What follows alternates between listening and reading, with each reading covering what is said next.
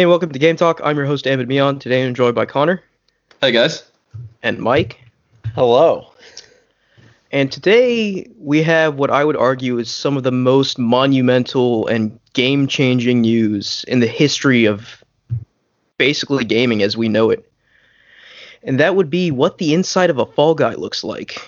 Uh, apparently, they're Lovecraftian, eldritch horror abominations. They're birds. Um, but yeah, no, seriously, uh, the Bethesda buyout. That is something I never would have guessed in a million years. Something I never even thought possible for a company to just buy an entire publisher. So, eight plus studios just got added to Microsoft's already, you know, very illustrious list of studios. I also I want mean- to point out that that 7.5 billion. Yeah, they made the purchase for 7.5 billion, They billion, which is like 7.5 billion for Skyrim. for Skyrim. Yeah. But but like that's significantly more than what Disney paid for Star Wars. That's just it's huge. The, the, we, I don't think we've ever seen anything like it in the gaming industry before, and I do not think it is the last time we will see it either. I think, and obviously we could talk about all the implications of this and everything, but I think this will sort of open Pandora's box, so to speak. But yeah, let's get everyone's quick thoughts first. Yeah, I certainly don't think that this is where they stop. I think I think they're going to do at least one more shocking purchase before Yes. probably before the the Xbox even releases. Wow, that soon? You think so? Yeah. That's my prediction. Yeah. And you know, Mike, you being the sort of Bethesda expert, what if you what what do you make of all of this? I mean, Todd Howard did it again. First of all, Did what? he, he Sold sold, Skyrim. Skyrim. again. Oh yeah, This time for the Skyrim, ultimate yeah. sub. Uh, joking aside, maybe well Bethesda. Based on all that I've seen, Bethesda's going to have full independence in what they do, and all contracts are going to be honored.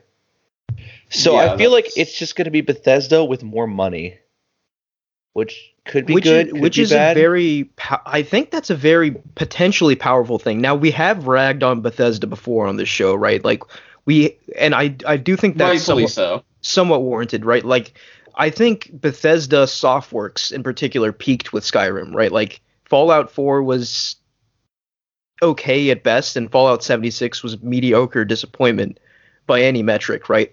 But you know, some of Bethesda the publishers, some of their studios under them like, you know, id Software and and Arcane, those are very sort of reputable studios with a solid output. I th- I would argue that Microsoft's acquisition of those studios is probably the strongest part of this purchase, at least for now. Yeah, the idea of Doom but with a ball and budget, like I mean, not that Doom didn't already have an insane budget, but like A Microsoft. imagine the next Doom game except it has the budget that Halo Infinite yeah, a, it has seemingly squandered. Like, a quadruple A budget, if you will. Uh, apparently, Yeah. that's going to be a thing now, which I really just that's ugh. But like, Ugh. that's going to be a term going forward. I- But I- yeah, I mean, so I think the big question in the room, obviously, like, this is a huge, huge win for Microsoft and like a pretty devastating blow to the competition, right? Like, all future Elder Scrolls games, Starfield, Fallout games, uh, Doom titles, you know, Prey titles, Dishonored, like, all of these games are presumably Xbox exclusive now. But I will say that we haven't gotten confirmation one way or another. You know, like logic dictates that like yes, these games are going to be exclusive to Xbox, but part of me still feels like maybe they won't be. I, I think that there is no way. That is the entire value of this No, acquisition. I- I- is to make exclusives. I'm with you, Connor, but at the same time, I think like what Mike mentioned in our chat, leaving the money on the table, they're essentially cutting their user base in half. You know, That's nonsense though, because if that was a valid argument, Uncharted would be a multi-plat game.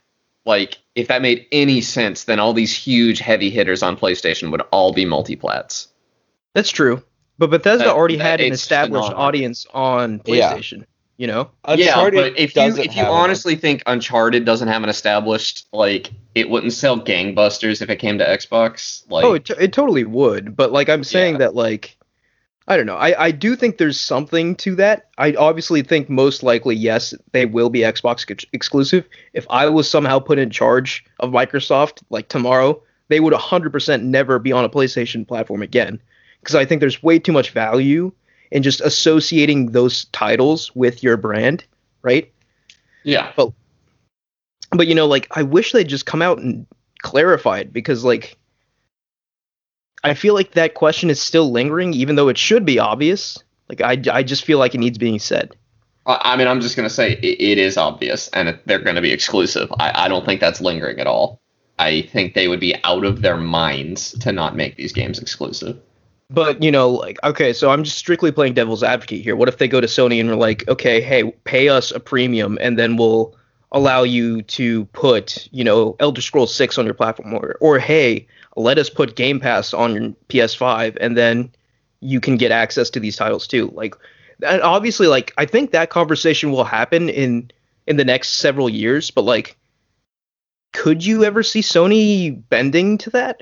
I don't think so but like i feel like we're entering a very unprecedented era in gaming. Like gaming i think will change in the next five years or so more than it has in the past 10 or 15 Yeah, I think that's fair.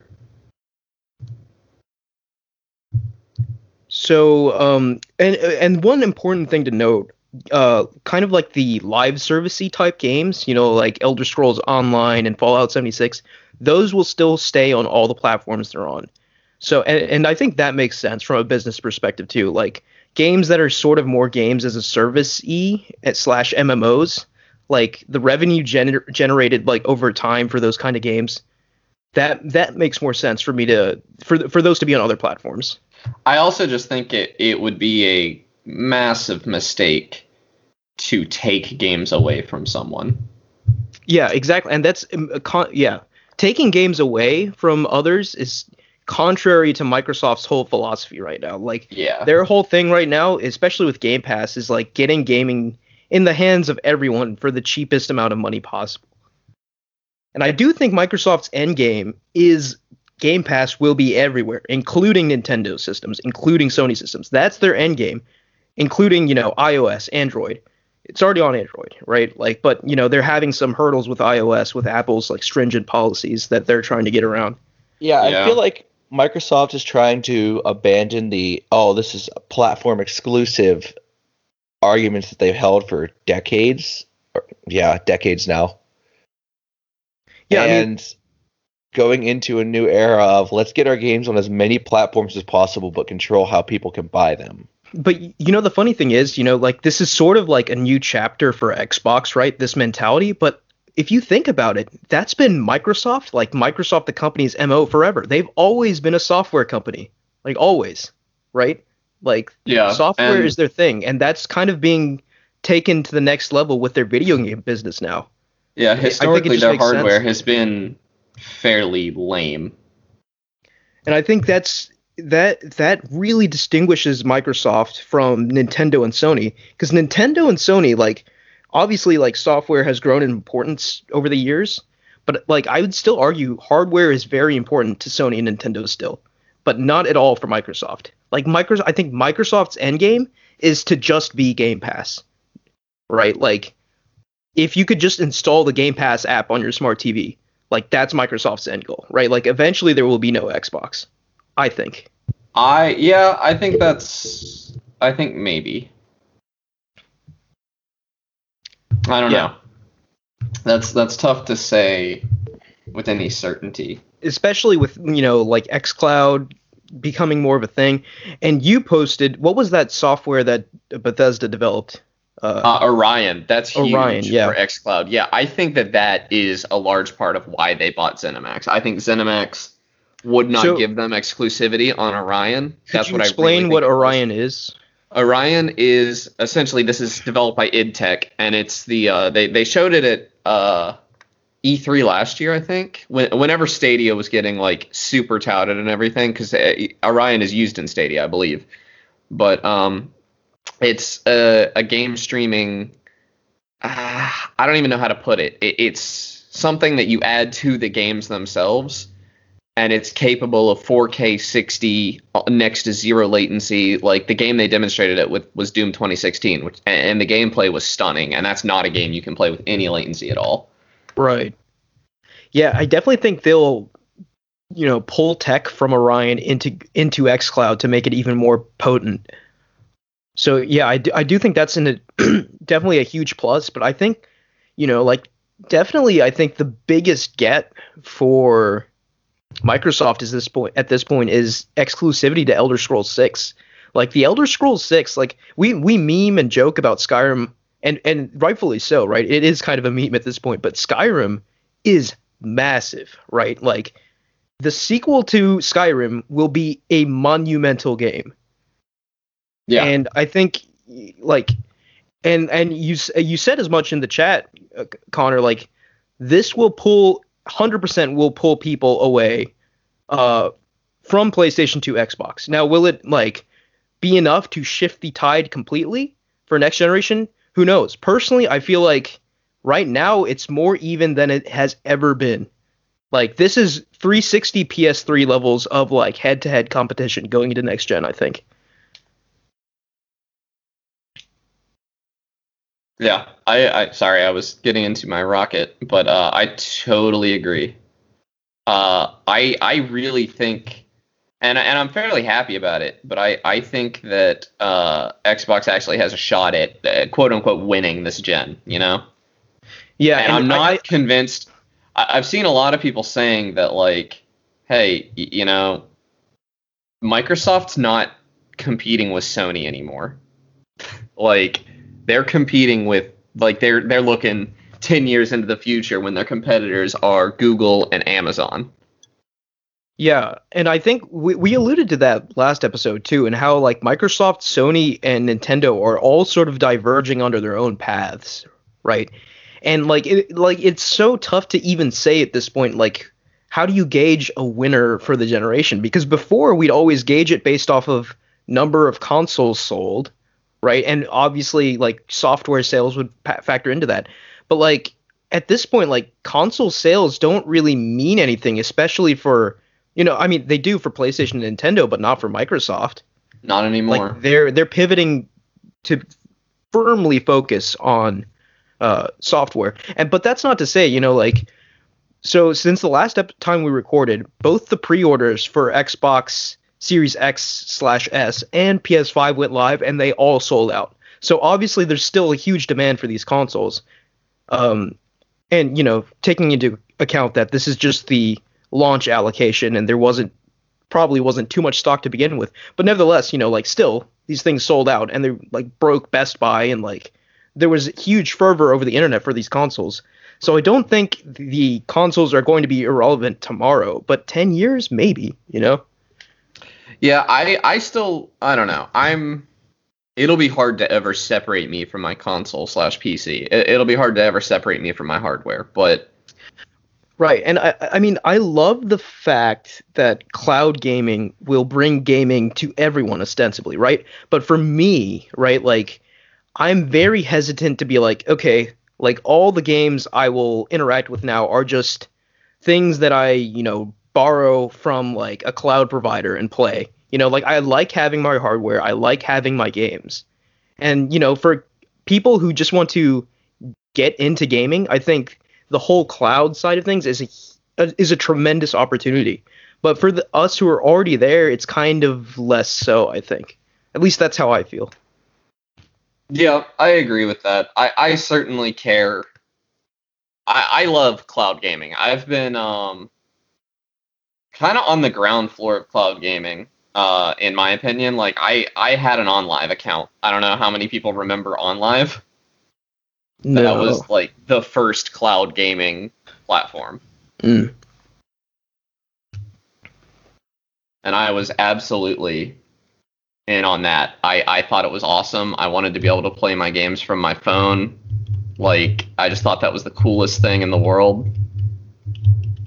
Uh, it didn't really work out. OnLive ended up not being it, But you know, uh, you know, as usual, the first solutions aren't it. You know, like it takes on, iteration. OnLive, just to give you an idea of what like the impact of OnLive was, they got bought by Sony.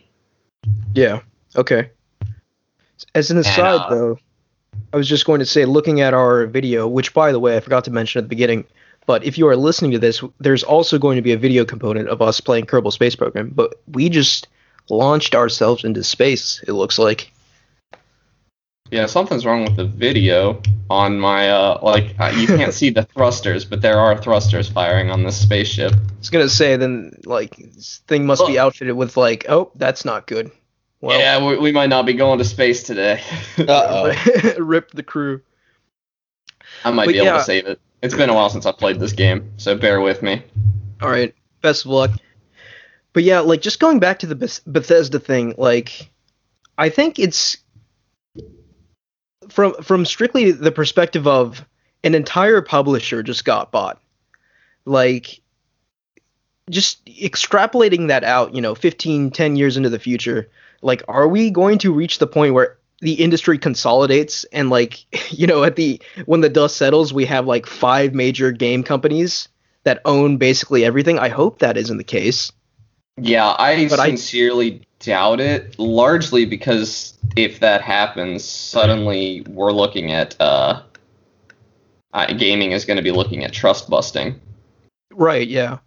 And I don't think we're anywhere near that point yet, but it just you know, this could be like the first step on the very long road to that point. And I do Yeah. think, you know, like I do think I mean Satya Nadella, CEO of Microsoft, straight up came out and said that we are going to buy more studios like this. Like Yes. so and you've and obviously Microsoft, you know, Microsoft's if, if we're just comparing Microsoft and Sony for a second, Microsoft is gargantuan compared to Sony, right? Their gaming divisions may be similar in terms of, you know, scope and money or whatever, but Microsoft as a whole is like uh, valuated at over they their market cap is like 1.3 trillion or something and Sony's is like 100 billion, right? So Microsoft is massive and they have the resources to make purchases like this. Like I thought I saw uh, of of just the spare cash they have on hand, like this this 7.5 billion purchase was just like 4% of the cash they have on hand, which is just you know, it's just stupid, right? Yeah, so they, they can afford to do this a couple more times. But the thing is, obviously, you know, like moves like this shake the industry, and everyone will respond in one way or another. And I'm eager to see what the response from Sony is. I do think we could see a similar purchase from them. Obviously, it would be a much larger slice of the pie than just four percent of their of their cash, right? But they I mean, had Son- Sony's they a lot bigger than just their gaming division as well. That's Yeah. true. But I believe I think gaming is Sony's biggest division, but and that is not the case for Microsoft at all. Okay, I did not know that Um, but about Sony. I knew that it was the biggest for Microsoft, or uh, not not even close for Right. Microsoft. but I, I do believe a big uh, gaming is the biggest for Sony. But I was just going to say, like, I think we might see something similar. Obviously, not as big as Bethesda, right? Like, I don't think they'll buy a Bethesda level publisher, but I think we might see something similar from Sony soon, and that just uh, kind of freaks me out a little bit. I don't know. Like, I don't. I don't know want if I'm a big fan. Like, obviously, it's huge for Xbox fans that they have these exclusives now. Like, that's that's a huge, huge deal. But I don't like the the idea of like all third parties just flocking to either Sony or Microsoft and aligning with them. You know, like Yeah, it's it's hard because like part of me wants to be excited as an avid Game Pass user that I Right. I was not gonna buy the next Elder Scrolls game. Now you're telling me I 100% will get to play it anyway. like Right. and that's super exciting. yeah, Yeah, it's just yeah, and obviously Right, like yeah. Game Pass, you know, we, like the subscription model, obviously in the short term doesn't make sense. Like they're definitely losing money on Game Pass right now, but you know we've seen the Netflix model work. Like look at what net when Netflix started out, it just had a you know a collection of shows and uh, movies that other people made on their service, right? And now look at all the Netflix originals coming out. Netflix is pumping out high quality shows and movies of their own. they're pumping out shows and movies. Okay, Uh, yes. Okay. The quality I'm- of those depends largely. It it varies, but I've seen some incredible Netflix original shows. Like I just finished watching Dark, which is like a German produced Netflix original, and it was one of the most incredible like sci-fi time-based shows I've ever seen. So, I don't know. Point is like Game Pass is eventually going to grow to the point where like yes, it does make sense financially, but right now there's just sort of in the mode of getting into as many people's hands as possible and this Bethesda purchase will put Game Pass into a lot more people's hands. Yeah, that's absolutely true. And I, yeah, I, I think it's just, I, I, so, what I think monopolistic practices are bad for the industry, and PlayStation was rapidly approaching, like, you know, they, they've owned gaming, you know, they, uh, not counting Nintendo because the Switch is selling gangbusters, but well, like, I, I think yes, that statement is true for this gener for the PS4, Xbox One generation for sure. Yeah, and I think that this is a step for Microsoft to actually have a, a fair fight with Sony. And Yeah. like that arguably is busting Sony's monopoly, but also exclusives are bad. It's it's kind of hard to say. It's a complex complex situation, but at the end of the day, I do think that the fact that Microsoft has so much firepower now, I think as consumers, like I think okay, so I'm of two minds. One mind says you should be kind of disappointed, right? If you only own a PlayStation, you're probably not going to see any Bethesda games ever again.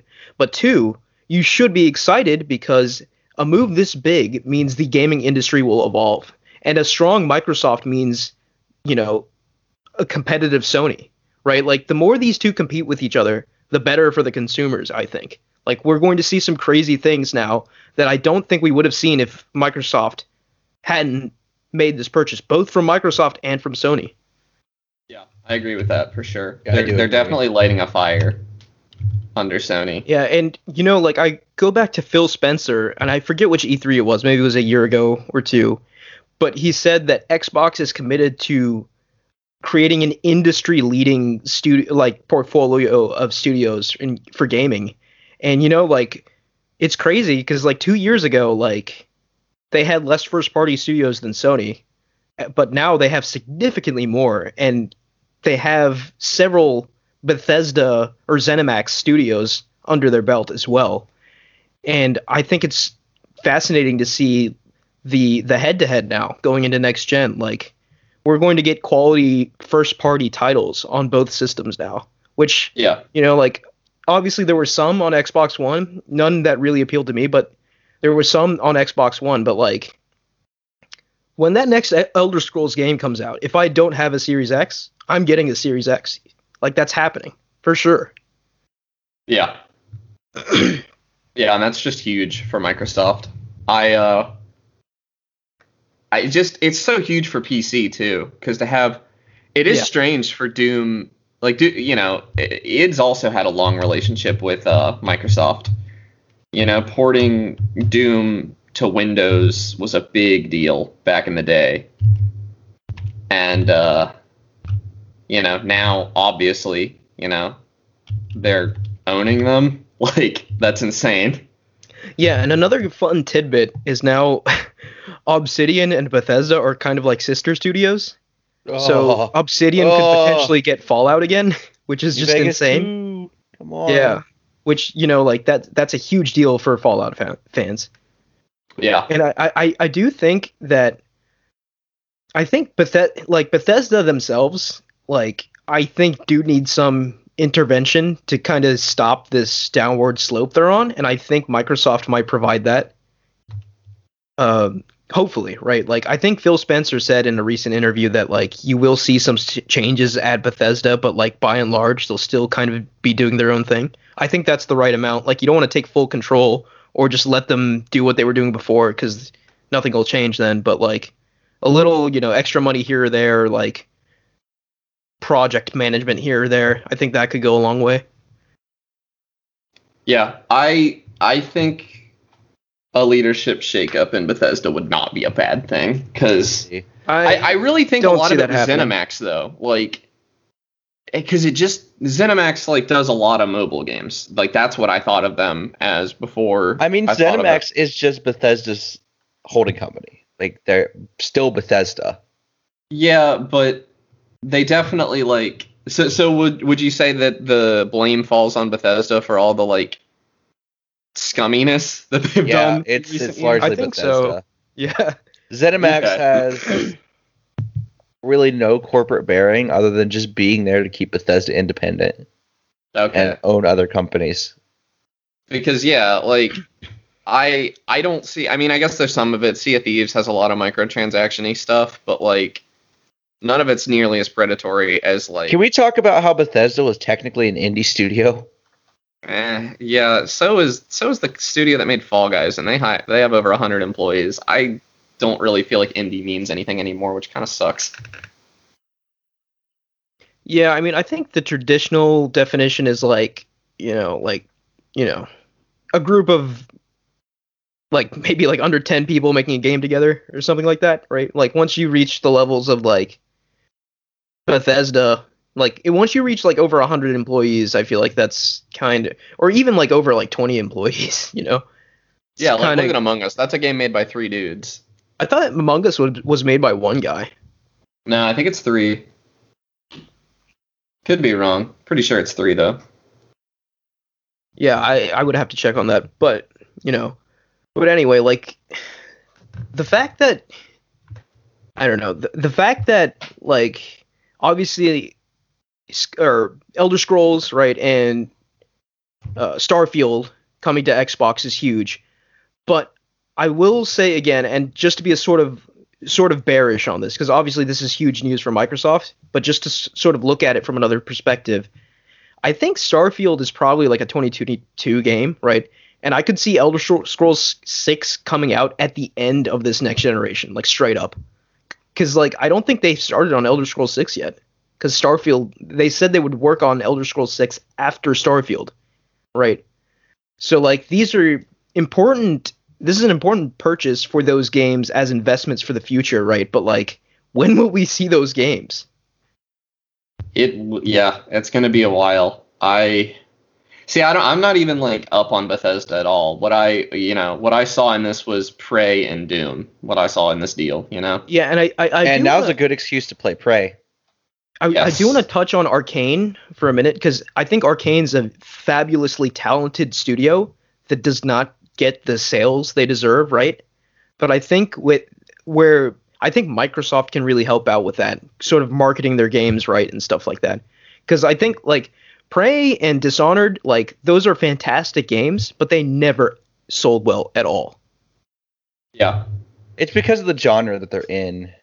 Immersive Yeah. sims have never historically sold gangbusters. But that's the thing, like I feel like, but they're good games though, and I feel yeah, like they are good. as long as you can express that the correct way they will sell and i think that like a marketing marketing team like microsoft coming in and fixing that problem could could really result in arcane blowing up Because you got to remember, Deus Ex also didn't sell well.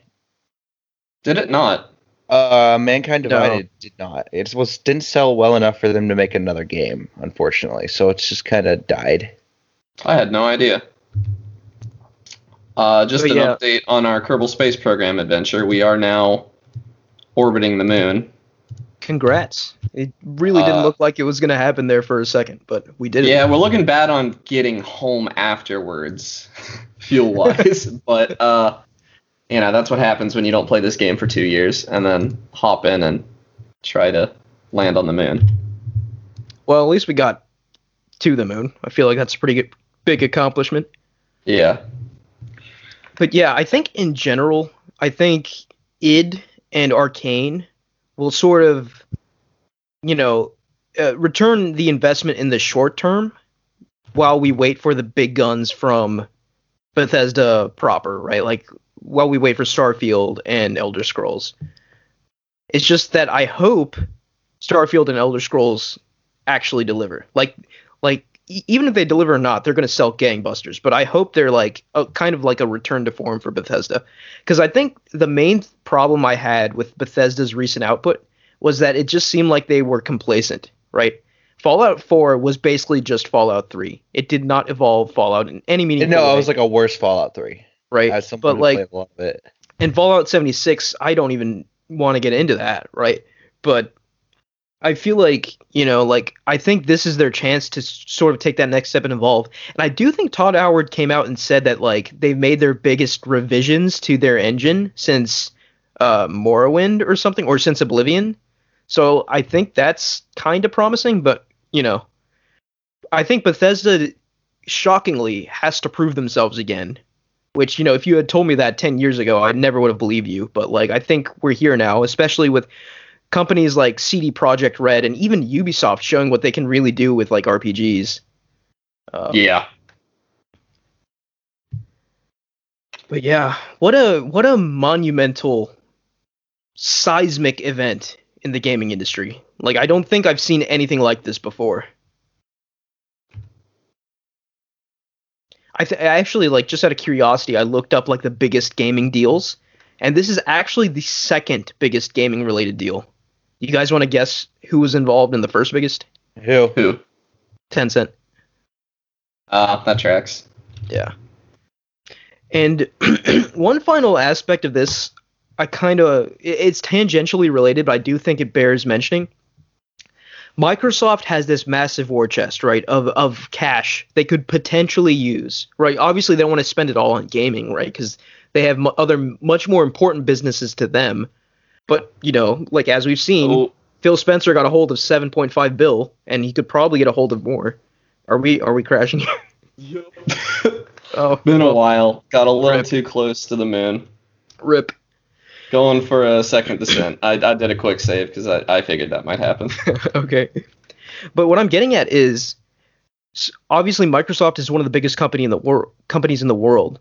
Companies like Apple, companies like Amazon, they have the same sort of ability to just in the snap of their fingers get into gaming just like that. You know, like what if Apple say buys Activision? Right? Like suddenly the whole game changes and suddenly Apple is a major player along with Microsoft and Sony. I feel like Yeah. something like this could easily happen.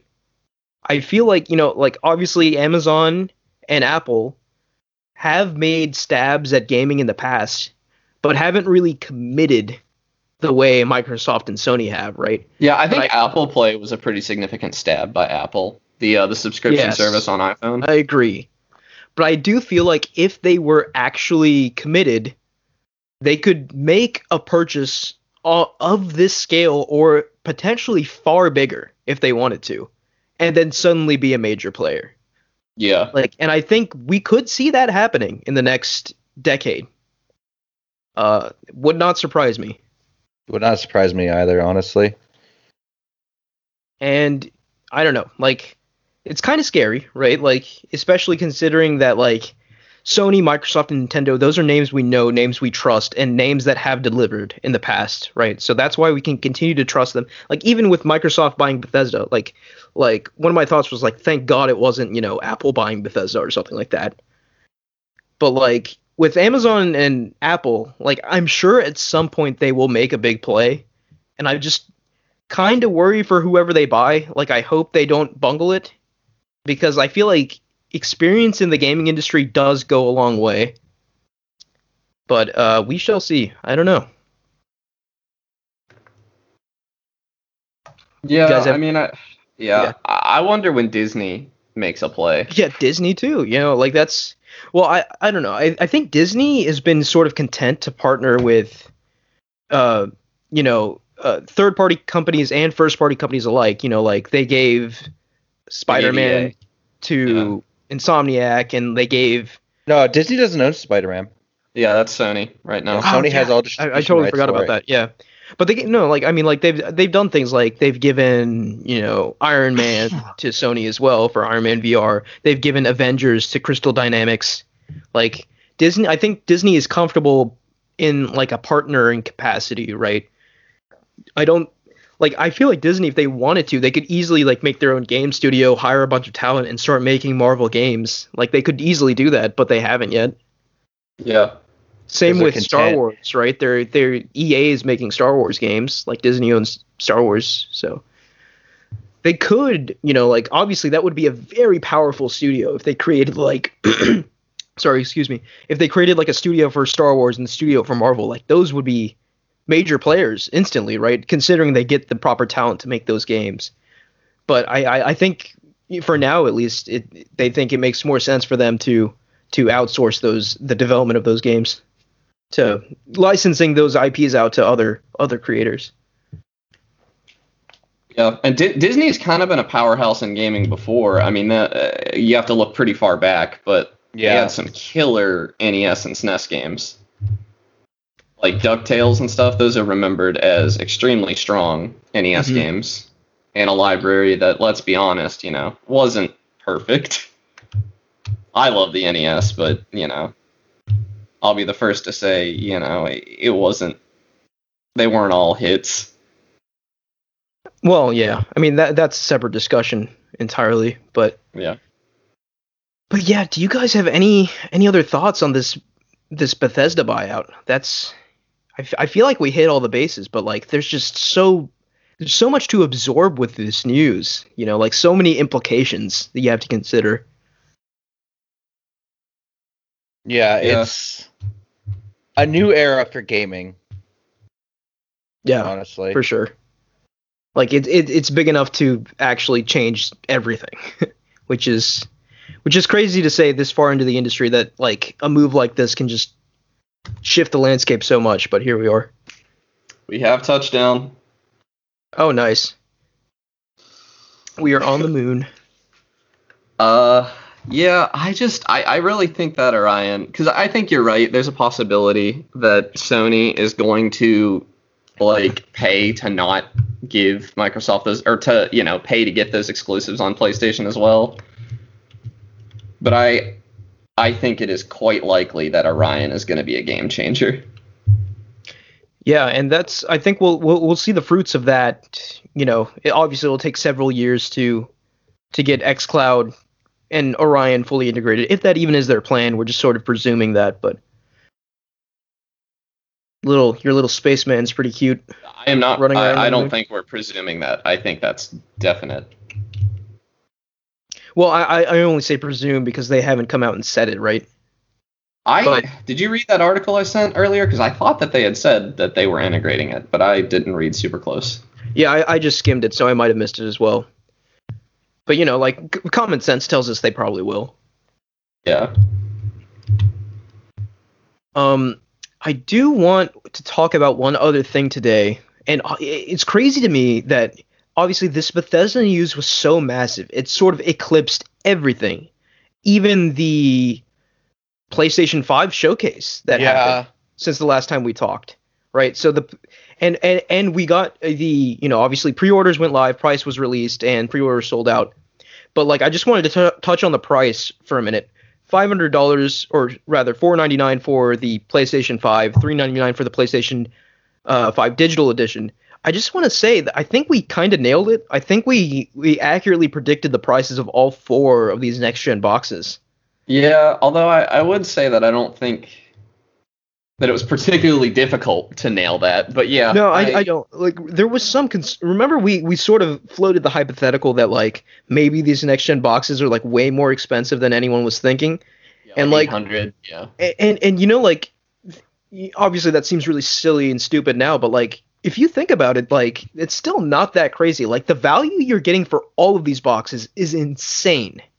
Oh yeah. Like the, the this is the best value proposition at a console launch I think pretty much ever in terms of just like the the power you're getting in the boxes. Yeah, I keep talking about how I'm probably building a new PC uh, as my next gen device.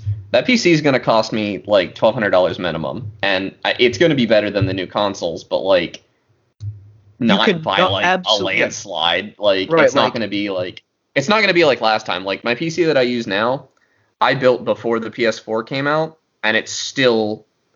uh, Actually, I built it like halfway through the 360 PS3 cycle, like around there, and it's still like blowing and the the PS4 and the Xbox Right. One away. That's not going to happen this time. I don't Yeah, think. there, you know. there's no way on God's green earth you can spend five hundred dollars and build a machine that's stronger than an Xbox or Series X or a PS5. There's it's just No, not possible. There's no way. Yeah. Now, uh, have you guys seen the uh, the rumors that the Series S is going to be holding back this gen? That's I don't know if that's a rumor so much as that people sort of speculating on that, right? Just due to the the reduced GPU power. Yeah, uh, well, I've seen some people saying that the developers are saying that. And, you know, those are the people I'm inclined to trust. But okay. Yeah. uh, I can't cite a source. I'm not. You know, I'm a sh- terrible journalist. So. Yeah, I mean, well, with Microsoft's whole philosophy, right? They want everything that runs on Series X and Series S to also run on Xbox One, right? Is isn't that where they're going? Isn't that what they said? I might be wrong. Uh, yes, everything that runs on Series X will run on Series S. Uh, Uh, well, no, no, no, that's a given, right? But every but Uh. but will also run on Xbox One. oh, I doubt that'll last the entire gen. I think that's Yeah. right now. If that lasts the entire gen, that's going to kneecap the next gen harder than anything. If they, if they have to target the One S, Yeah, that would that would be kind of devastating, honestly. Like that would be a big problem. It, I don't yeah. think it's as big of a problem for the Series S because with the Series S, the like Series we, S, you at we talked have about like this last episode. you have the NVMe SSD. yeah, that's every, the- everything is the same except for the GPU power. Right. So that should be scalable in theory. I mean, Yeah, it should just like the idea that if you can run it in 4K on the one or on the Series X, you can run it in 1080p to 1440p on the Series S. That all makes sense in my head, but like, I don't know. Yeah, it's uh the Series S I just don't know how to feel about Microsoft anymore. Hey guys, Like wh- how do you mean? it just feels weird because they're doing the complete opposite of what's been doing been going on for the last uh what console gen are we on? Eight, nine, Nine. gens? Nine, or uh, this upcoming one is nine. Yeah, like nine generations of consoles, and this is the first time we've said they straight up said, "Oh yeah, well all these games will run on this as well for the foreseeable future," rather than Yeah. you just expect longevity. I mean, I do understand the concern, right? Like Series S is clearly the weakest machine, right? And like there is a fear that like the potential of next gen won't be realized uh fully because of that, right? And I think I mean, I think we're going to see the same thing we always see. Like third-party games will target all sorts of different, you know, setups and builds and like resolutions, etc. Whereas first-party games will be completely optimized for that box, right? Um, first party games will be optimized for PS5, and for on the Xbox side will be optimized for the Series S and X. So I think, I don't think it's we're going to see anything too drastically different from what we we've been seeing. Like, if people are worried about like graphics and stuff like that, like I think the most interesting adva- advancement uh, this generation is the standardization of the SSD as well as the increased CPU. More so, even the increased CPU. I think that's probably the biggest one, right? And like the Series S has that same CPU, so I think we'll be fine. You guys still there? Yeah, this generation's going to be kooky because we've officially reached the point where it's just PCs. Everything that's running is running the same hardware as, say, a PC would be. I mean, we kind of reached that point at the beginning of this generation with the Xbox One and the PS4, right? like- yeah, we we reached it sort of, but now it's uh, we. A lot of people just speculated, man, maybe this might be the last console gen, and then next gen comes out. Okay, but here's the thing: like every single generation, people say, "Oh, this might be the last yeah, console." this might gen." be the last Right, console like, gen, but it's never the last console gen Yeah. because consoles are not going away as long as people see I will. I will inherent say value in them. at the end of the PS3 360 era, I I think that was the most valid time to have that concern because mobile gaming was just taking off and like people were like, I don't know, like especially like looking at the trends in Japan, people are way more interested in mobile game than console games. Like I feel like console games are kind of irrelevant at this point. And then PS4, eh, you know, PS4 for the most part, but then Xbox One later in the gen just totally shattered everyone's expectations of that. People right? Like, people had very high expectations for mobile games, and they really went nowhere. And you look at mobile games now, and it's just a bunch of like predatory microtransaction gotcha games. And you see, you see like those microtransaction games, like the the reason that people took mobile gaming so seriously at the time was because you know, like you look at the financials from those microtransaction based games, and you're like, oh my god, like. Those make so much money. even, like But the, the, those same microtransaction practices then got applied to next gen, you know, PS4, Xbox One games. So I guess that philosophy never really went anywhere. and those next gen like PS3, Xbox or PS4, Xbox three, uh, One games never really went anywhere with those microtransactions because people realized they were stupid. yeah, Like, I, I- I feel like people sort of it's kind of impressive, right? People kind of woke up to it and really kind of shoot it away to an extent, Yeah. right? Like it's definitely not as bad as it could have been. I think I Oh, think we could have been Battlefront- paying- Star Wars Battlefront 2 really was the straw that broke the camel's back on that one. we realized that man, we really can't have a microtransaction system in a pay uh, sixty dollar game that gives you benefits in multiplayer. Just want to really quick check in with Connor because I feel like he's not here. Yeah. I've been having a problem uh, Uh, with our spaceship. I see. Yeah, I, I- we can see that. Yeah. Trying to figure out the best uh, the best way to get us off this uh, We this here just be moon. moon men. We could live on the moon. I'm fine with that. I'm gonna try to get us out of here. okay. we got we got to integrate this into the meta narrative. the game talk lore, if there is, is such a thing. But yeah, I, I, I wanted to quickly go over the PS5 showcase as well, because for me, there were some things on there that really excited me. Uh, they started with showing off. Uh, what did they start with? Uh, Miles Morales, right?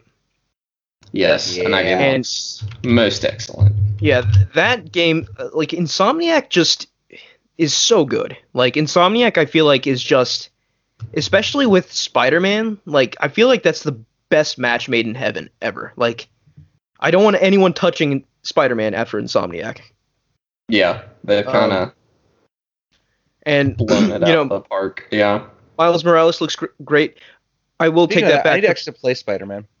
you should. It's a fantastic. I own it. I just But- haven't gotten around to playing it. I want to say Miles Morales was not the first thing shown. Uh, Final Fantasy 16 was announced as Oh. a PS5 exclusive, uh, console exclusive, and I, I believe that's a timed exclusive. I think 16 will come to everything eventually, but but yeah, I, I think that's a that's a pretty big deal. I don't know if I'll ever play it, but like, because I've never really been a Final Fantasy guy. I played some of 15 and enjoyed it.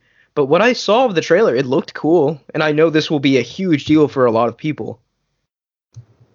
Yeah, I yeah, I'm kind of sad because I probably won't play it if it's a PlayStation exclusive. But I might have to buy Whatever. a PS5. You you did mention Connor on the last episode that you were thinking about buying a digital edition PS5. I don't know. no, but if I that's do, changed that'll be that'll a be year a, or so uh, down the line.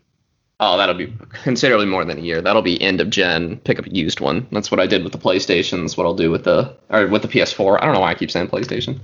That's what I did with the PS4. That's what I'll do with the PS5 if I do it at all. Well, if you do that, you'll have a huge selection of games, most likely to uh, re- really good exclusive games to get through. So, Exactly. um, but yeah, Final Fantasy 16 was announced. Really, kind of a huge bombshell there.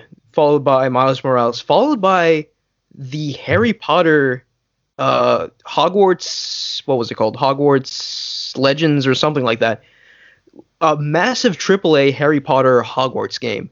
Now, obviously, you know we can. Let's just get this out of the way. J.K. Rowling kind of sucks, right? Yeah, Yeah, absolute she sucks. garbage. Yeah.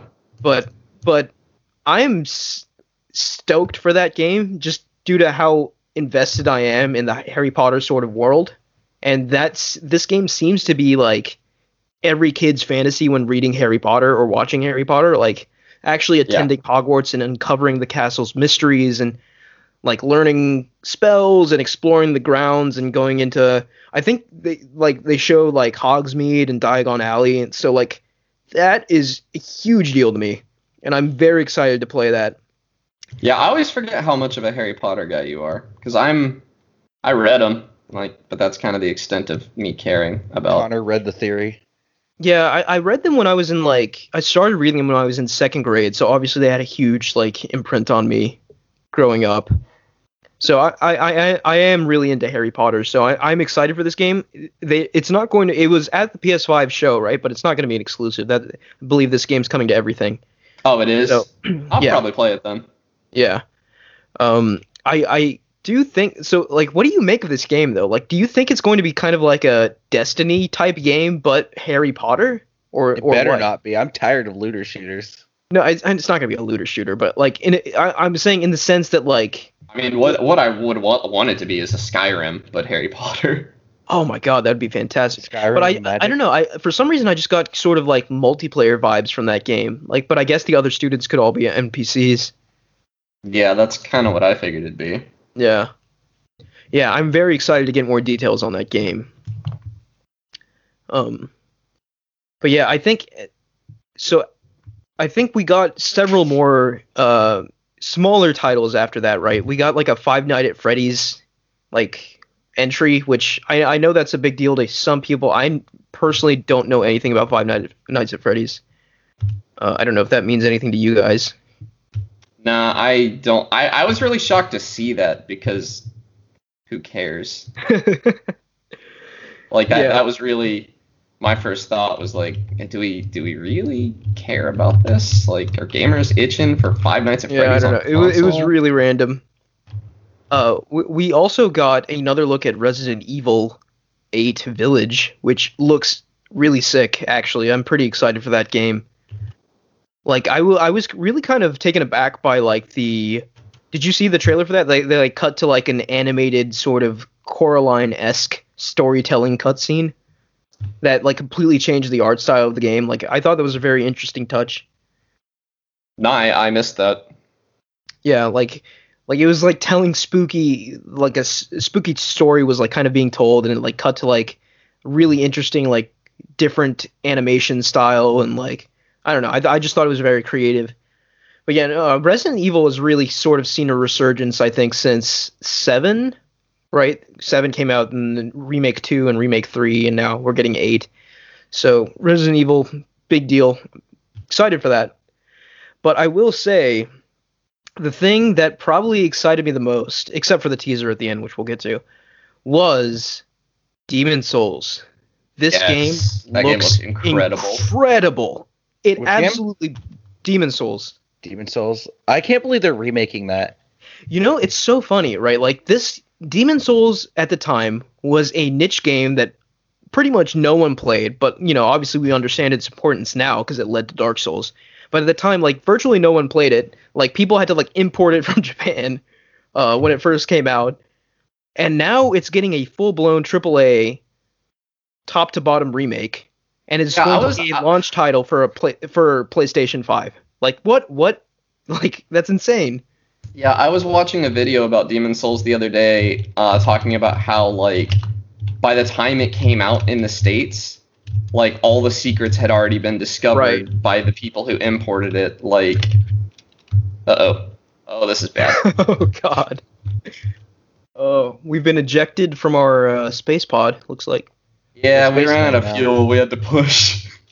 This Oh, is gosh. this is what the this is an old pro strat in Kerbal Space Program. When you run out of fuel and didn't quite make it back to Earth, you get out and you uh you push. You push. Wish it were, were that simple in real life. Uh, no, that's what they do in NASA. They get out and push if they run out of Well, fuel. Well, I, I do have a finite amount of fuel with which to push. So this is not Let's like hope that doesn't run out. Yeah, well, if it does, let's see. How far are we up? I just have to get it below, I think, 80,000, and our uh, orbit will gradually degrade. The Okay. problem is if we burn up on reentry, which I don't. I could have sworn I put a heat shield on this, but I am not seeing it now. So Great. no, you did. I don't see Watch. it now, right? Like, so I don't know. Oh, it might have just gotten decoupled. I Okay, definitely but- put it above the decoupler, but anyway. Just to get back to the topic here, Demon's Souls. So what they showed us was 4K 60 frames per second gameplay, and my God, did it look crispy! It looked so good. And I, I think the uh, so what they showed us was essentially the tutorial to the tutorial area from what I've learned, right? And obviously the character they showed us was like massively overleveled because it was one-shotting everything. Yeah. but but just you know like it was dripping with in, like with atmosphere, you know, and especially like the quick cuts they showed us after the character died. Like this game is going to be stunning. Like especially for someone like me who has never played Demon's Souls, who is in love with FromSoft games, I'm essentially getting a beautiful FromSoft game at launch for my new console, and that is a huge deal to me. Yeah.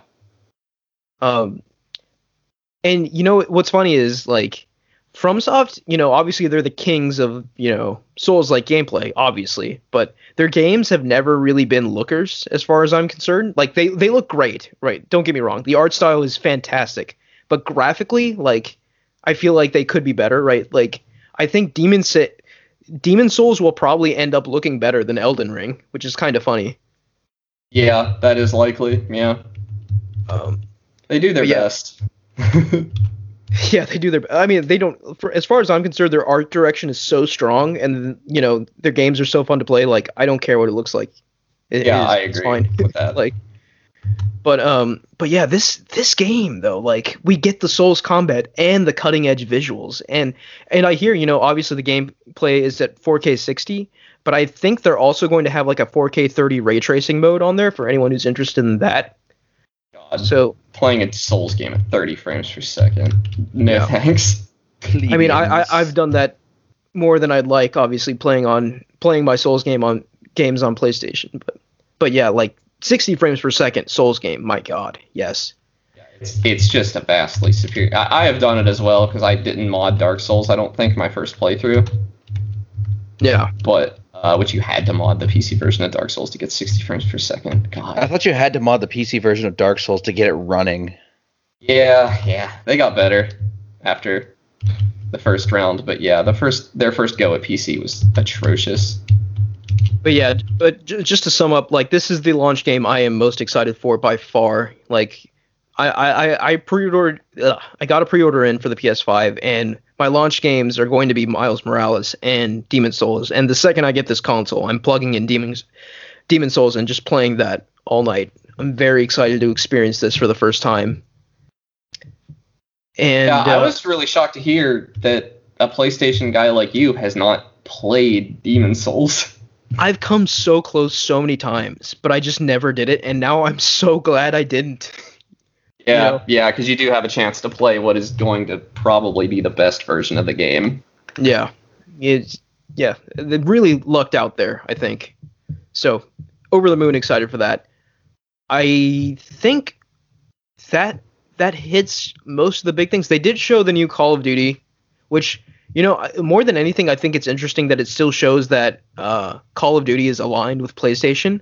I would have think that like they definitely, I feel like Microsoft has definitely approached them, tried to to get them over on their side again. Because you know, obviously, Call of Duty is the juggernaut still. Like that's the one thing in gaming that never changes. Yeah, that was like the first joke we were making when we saw that they bought uh, Bethesda. Was like, who's next? Activision. Yeah. Like, So yeah, for for now, Call of Duty is still associated with PlayStation, which is which is a big deal. Personally, I don't really care too much for Call of Duty. I play the campaigns, which makes me a weirdo to many people. But for sure. it it looked okay. I mean, it looked like Call of Duty. Very it Often actually, do. the, the set piece kind of looked Uncharted esque, I will say, with the, the the the airplane and the little drone blowing up and the cars flying everywhere. But um, but yeah, it'll Yeah, fine. I mean, they've been trying to get that for a while, right? Like, yeah. they all It's they're always be excited set for Call of. Duties nowadays. I mean, especially honestly. like in general, like anything that that's released yearly, like you know, like even Assassin's Creed was feeling that burnout there, and then they shifted to like uh bi-yearly schedule. Yeah, which has done wonders for them. Yeah, for sure. Which you know, Valhalla is also coming to these consoles, both PS5 and Xbox Series X at launch at 4K 60, which is exciting. It, it, really is exciting that it seems like 4K 60 is actually going to be a standard because we we speculated before that like developers are still going to push for 30 and go for visual bells and whistles, but it doesn't look like that's happening. Which is Yeah, at least not pretty not sweet. at launch. Yeah, not at Uh, did you all see? I think it was Rainbow Six Siege announced that they're going to run at 120 frames per second on all next yeah, I saw that. That's wild. That's huge because 120 looks crisp. That's a good. I, I've actually I'm building this new PC and I'm really sad that my TV does not support uh, higher than 4K 60. It uh, you have to go down to 1080p to get 120 frames per second. Yeah, you need a. I believe you need an HDMI 2.1 compatible display Yeah. That is Uh, accurate. for you know to to get 4K 120. And I'm so glad I invested in that LG OLED because that is for uh, for all intents and purposes, I think it's next gen proof, right? Like I think it'll Yeah. support all these visual advancements going forward. So I think that was a good investment. Um, yeah, I don't see myself upgrading anytime soon because this TV was kind of a big. Like, what would I even do with this one? It was a big purchase for me, and my my family. I don't I don't know about you guys, but growing up, my family, you bought a TV and you watched it until it didn't turn on anymore. yeah yeah i think yeah I, I i think that's the case for like a lot of people but i do think that like tech has just exploded to such a degree where like people buy new tech way sooner than they need to now and m- myself included you know like i i definitely include myself in that like i didn't need to buy this new tv but i totally did in anticipation of next gen Yeah. I need that 4K 60. 4k 120 actually 4K 120. Actually, 4K. I want. Uh, I just. I'm content with uh 1080, uh 144. yeah i mean i Yeah. feel like especially for gaming frame rate is king there so it yeah, really I doesn't do a lot of my gaming at 1080p 144 right now because I just picked up a new monitor. And that's, I mean, that's what I'm playing this at right now. Although I think Yeah. Kerbal Space Program locks at 60, but uh, Ah. that's fine. It is locked at 60. I, I don't know if you guys noticed in the building menu, I was having some weird frame hiccups, but Yeah, uh, I kind of noticed it. yeah that's just but- the way it is. Yeah, I just wanted to conclude this PlayStation talk with what they teased at the end, which was the sequel to God of War, which is one of my favorite games of all time. So personally, like I soiled myself when I heard that. But uh yeah, just but but what surprises me the most actually is the release date. No way in the world it's coming out in 2021. I do not believe that for a second. If they hit that date, it would be massive. If they hit that date, that would mean that the PS5's launch window lineup, launch window being like the first year the console was out, is just absolutely ludicrous. That means we'd get God of War, Demon's Souls, Ratchet and Clank, Horizon Forbidden West, Spider-Man Miles Morales, all within the first year or so of the console being out, and I don't see that happening. But I would love to be proven wrong. yeah, he was hoping. And uh yeah, I feel like yeah, like I was over the moon after that PlayStation presentation. I thought it was fantastic and got me really amped up to buy a PS5 more so than I have been, especially because of Demon's Souls. All of that being said, that sort of all got drowned out by the Bethesda news because just that's just how big of a deal that Bethesda purchase was. Yeah, yeah. I mean, That that's was uh, that's the biggest news in gaming. Yeah. Like potentially ever. like it's so big. Like it's mind-blowingly big. But it won't be it and it's not going to be the last. I I'm I'm convinced of that. We're going to see something else of this scale sooner rather than later, I think. Yeah, I agree, and uh, I'm really excited for it. This- Yeah, I think gaming is heading into uncharted territory and I think Uh, now is the most exciting ah excited time. Uh, now is the most exciting time to be a fan of gaming, I think, for sure. Like so many you new say things that every year, but I think this year it's more genuine than. I mean, it Maybe always is super exciting around. Um, a new, new console. console. Yeah. yeah, But I yeah, I, I don't know. Like I it seems like all the players are making huge moves. You know, like Sony's got like a killer lineup of games, which, you know, by the way, their 2020 output alone has been insane. In 2020 we got from Sony, let's think here. We got The Last of Us Part 2, Ghost of Tsushima, Final Fantasy VII Remake, Nioh 2, Persona 5 Royal, Iron Man VR, and we're getting Demon's Souls and Spider-Man Miles Morales. That's just in that's just this year, you know, which is just Yeah. absurd. Uh, Microsoft is firing on all cylinders with Game Pass, the best value, the best deal in gaming, period. And now they've acquired Bethesda, a huge juggernaut that most people would, uh, not most people, a huge chunk of people will swear themselves to Microsoft now because of this Bethesda purchase, which you know is is game changing. Yeah. And then we've got Nintendo with a revolutionary console on the Switch, with you know all rumors pointing to a 4K capable version of this console coming out early next year as well. Yeah, so I think wild. It, with and you know like 2021 has the potential I think to be the best year in gaming ever. You know, because we've got potentially a new Nintendo console, most likely the sequel to Breath of the Wild. In addition to all all of the other Nintendo games coming out, we've got Halo Infinite from Microsoft. We've got potentially God of War Ragnarok from Sony, as well as Horizon Forbidden West, as well as Ratchet and Clank. Like 2021 is going to be absolutely bonkers. Yeah. So I think if you're a fan of gaming in any capacity, this is a very exciting time. Yeah, it's a new new world. Yeah. New world. As you say that, we return home. Uh no. Uh, we're gonna be We're gonna burn up? passes. Oh, okay. we're, we're out of fuel. We don't. There's no engine left on this. This is just the pod that I was pushing, and we're, uh, You we're doing to what's wait- called aero braking right now, which is uh, skimming across the atmosphere of a planet. Uh, uh, uh it looks heat. yeah, hopefully we don't get incinerated. But We, we already did one pass without overheating, so I'm confident uh, that we'll be fine because I, I'm skimming fairly high. We're skimming at 50,000 meters, which in Kerbal Space Program is fairly safe. But basically, we just gotta get this apoapsis down lower and lower. We're slowing down with every pass because we're skimming the atmosphere. So, uh, you know, probably, you know, probably by the end of the podcast we'll touch down. But Hopefully. here's hoping.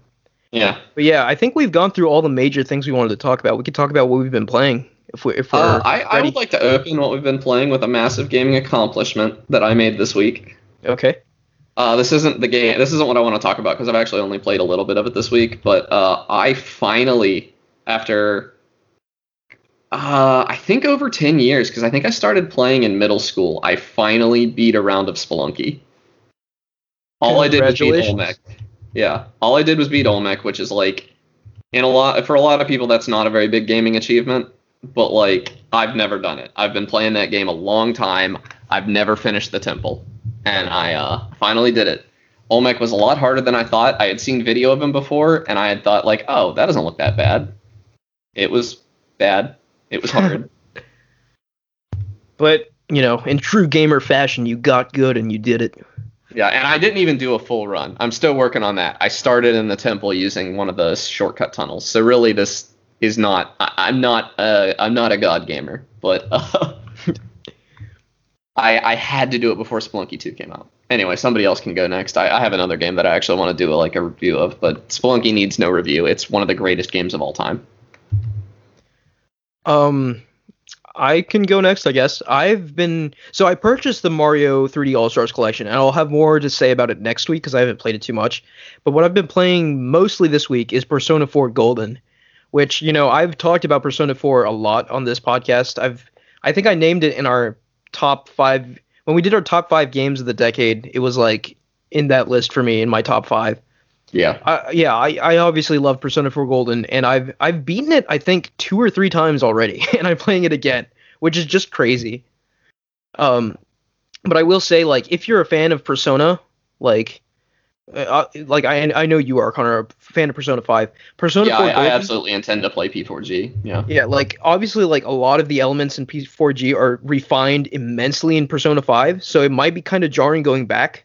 But I think the main draw for Persona 4 Golden is just how contrasted it is to Persona 5, right? Like Persona 5 takes place in the lively, you know, nightlife city of, I think it's Tokyo, some Japanese city, right?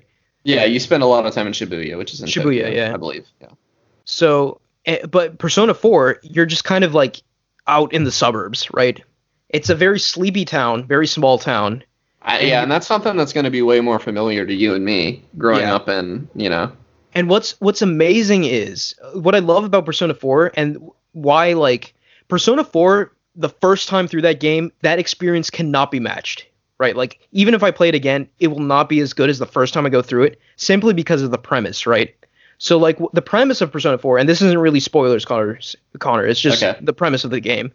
But like you move to this small town that's really boring, nothing actually happens and then, you know, people start dying. like people start getting murdered.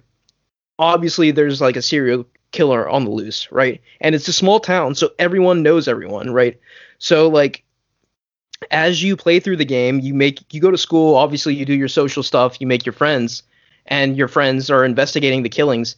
Like just the mystery of this game, you know, and how that finally gets resolved and like the identity of the killer, all of that like is such a roller coaster the first time through that game, right? Cuz you don't know and you're uncovering these things.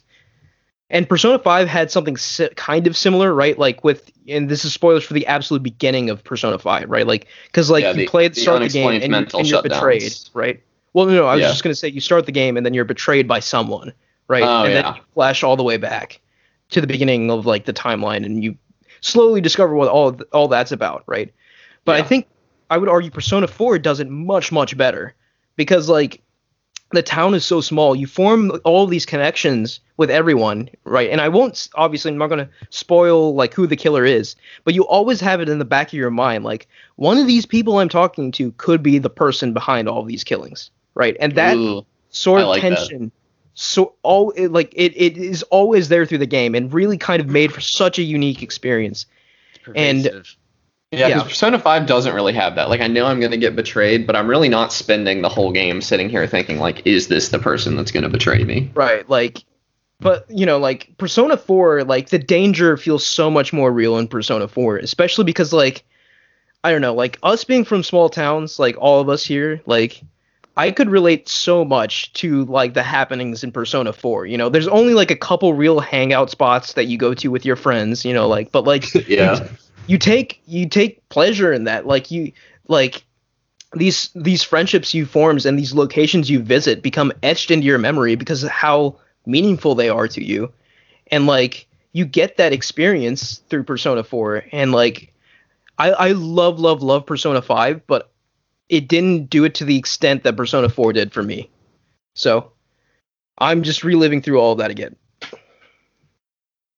and the fun thing is after you beat persona 4 and the same thing with persona 5 right you can restart like a sort of new game plus right where you have like all your stats that you did like all your like intelligence and diligence and all that from the previous game. So that's kind of what i'm doing now. And that really sort of opens the floor to like you can since you don't have to spend time like improving those stats you could spend more time on your confidants or social links as they're called in persona 4 so Yeah. I've also heard that um, Persona 5 at least has a secret boss that uh, you're probably not going to beat round one. Like, yeah you're no, probably not going to want to fight it until New Game Plus. Persona 4 is the same. I will say that. And I will say another thing about Persona 4, like strictly regarding the ending, and again, no spoilers, but like it's so much, I think, easier in Persona 4 to get like the bad ending than Persona 5, right? Because when the plot finally comes to a head, and I you're wasn't aware like, there was a bad ending in either of them. I didn't know Persona did multiple endings. uh, I hope that doesn't spoil anything for you, just knowing that. But like, no, I think I'm fairly close to the ending, but I. But no, no, So like the can't- game will clearly tell you. Yeah, like the game will clearly tell you anything you do from this point on will affect the ending of the game. Like it tells you oh, in really? four and Hmm. five. Yeah. So, yeah, like Persona. That's actually kind of been a Persona staple. Like as you get into the end game, like the ending can differ based off of what you do. So I would highly recommend making a save there because like if you get quote unquote the bad ending, that could lock away like like potentially like a dozen hours of gameplay, like straight up. Wow. Uh, so yeah, I love Persona 4 Golden. Uh, and I'm I'm going through it again. That's what I've been playing. So heads up, we are uh, we we are done running laps around the planet. Oh, boy. this is this is it. We're gonna land. It's gonna take a while, so don't stop podcasting. But okay, okay. Mike, what have you been playing? Um, I haven't really played anything new. I've just been playing more Warframe again. The classic. I The keep go-to. diving back into it. I, I guess I got back into Hardspace Shipbreaker, which is actually. I, I've been meaning to play that. We'll probably play it for podcast at some point. Yeah, I sort of I, I I like this this sort of dual like video audio thing we've got going on. I just hope it's not too much trouble finding a new game each week. Uh, the hardest part for me is playing a game and talking at the same time. Yeah, it's I- I harder picked- than you think. Yeah. Kerbal Space Program took more out of me to play and talk than I expected it to. But uh, we're at a pretty chill part now, ironically. uh, Yeah. given the heat. Uh, I'll go if you don't have anything, Mike. Yeah, I really don't have much to go off of anymore. It's, it's been a weird time of year. This is actually a game I started a very long time ago and uh, just now got around to finishing. And uh, it's called The Messenger. Have you all heard of it? Oh yeah, Uh, yeah. I, I, I've yes. played a good chunk of this game. It's great. So, uh, yeah, The Messenger starts out as like this very Ninja Gaiden like uh, platformer. Yeah, And uh, you're playing it, and it's got the, these great 8 bit visuals and this amazing music. And it's some of the better boss fights of any 2D game like that uh, in that format I've played. Like these boss fights are just thrilling to play. And uh, I really, on just the merit of what is essentially the first half of the game, uh, fighting through these 8 bit boss fights and everything, because it, it kind of changes at the halfway point, and I'm going to Yeah. give a spoiler warning right now, although it's not really a spoiler, it's kind of spoiled in the, uh, no, the I, product page. I I feel like it should be talked about because I think that's like one of the big appeals of the game. Yeah, about halfway through the game, you're fighting what feels like the final boss, and it has all the gravitas of a final boss, in my opinion. But you beat it, and suddenly the game uh, it doesn't end. Like it throws you into a future in which suddenly everything is 16-bit. Uh, the art style is completely different, and uh, you you play a few more levels that are very similar to what you've been doing, ending in a boss fight and everything, the the Ninja Gaiden style. But then uh, suddenly you have a hub world and the whole game opens up and suddenly it's a I, i'm hesitant to call it a metroidvania because you don't really get upgrades after this point. You've kind of earned them all already.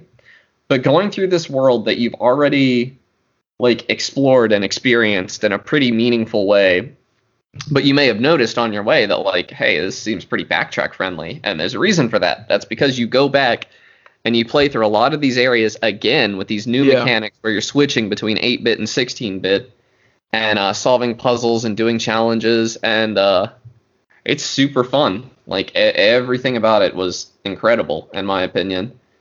And Yeah, I- uh, I picked Yeah. up the Messenger on on Switch a while back, and I really enjoyed it. But it just became one of those games where like I had other things going on, so I left it. But I always meant to go back to it. I always thought the gimmick of switching between 8-bit and 16-bit w- was so cool, and like kind of a novel approach. Like I, I don't think many games have, have done something like that before.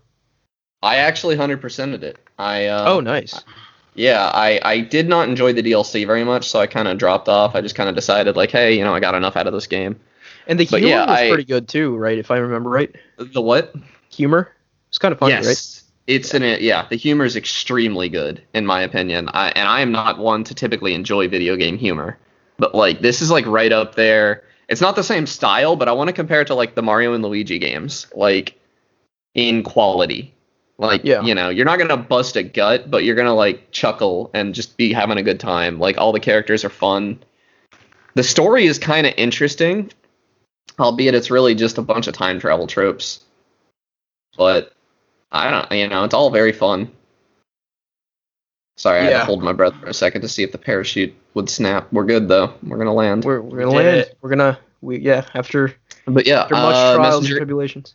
The messenger was given away free on Epic Games. So you, if you have that, then you probably have it. And also, it's on Game Pass.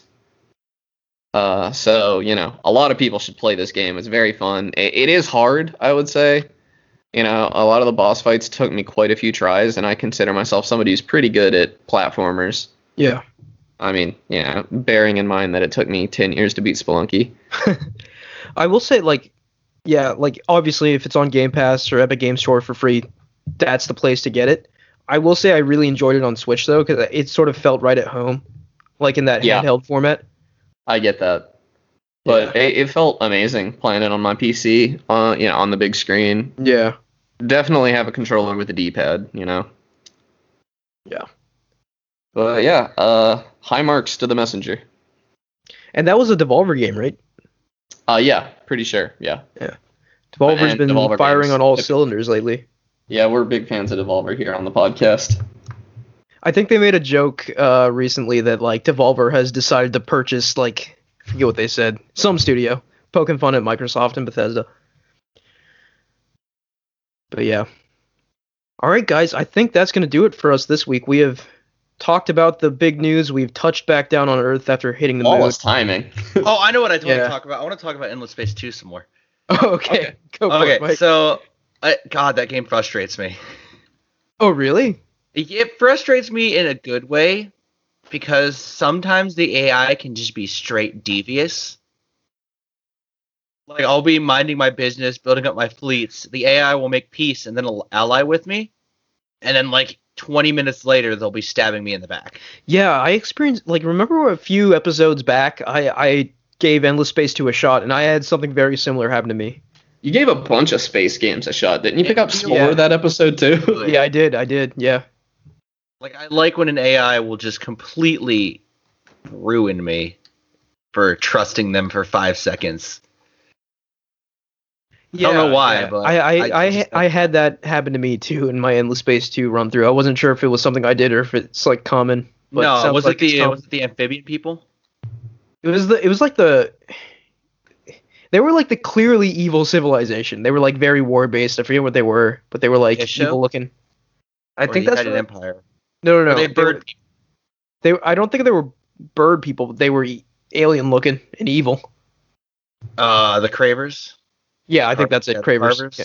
Yeah, the Yeah. Cravers. No, the Cravers are just going to declare war on you. They're no, I'm talking about the Lum- Lumeris, who are led by this uh very buxom amphibian woman, who I hate.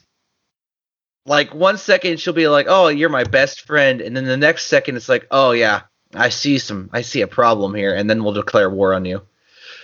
It's kind of wacky.